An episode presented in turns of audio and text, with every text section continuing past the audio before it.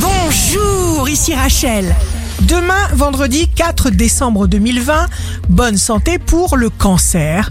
Parfois, la meilleure solution est de ne pas agir et de laisser les événements suivre leur cours. Le signe amoureux du jour sera les Gémeaux, jour intense et riche en opportunités, libération. Si vous êtes à la recherche d'un emploi, le Bélier, aujourd'hui vous appartient, testez vos idées, occupez-vous de vous. Le signe fort du jour sera le Lion, vous éviterez tout conflit par la souplesse, vous saurez évoluer.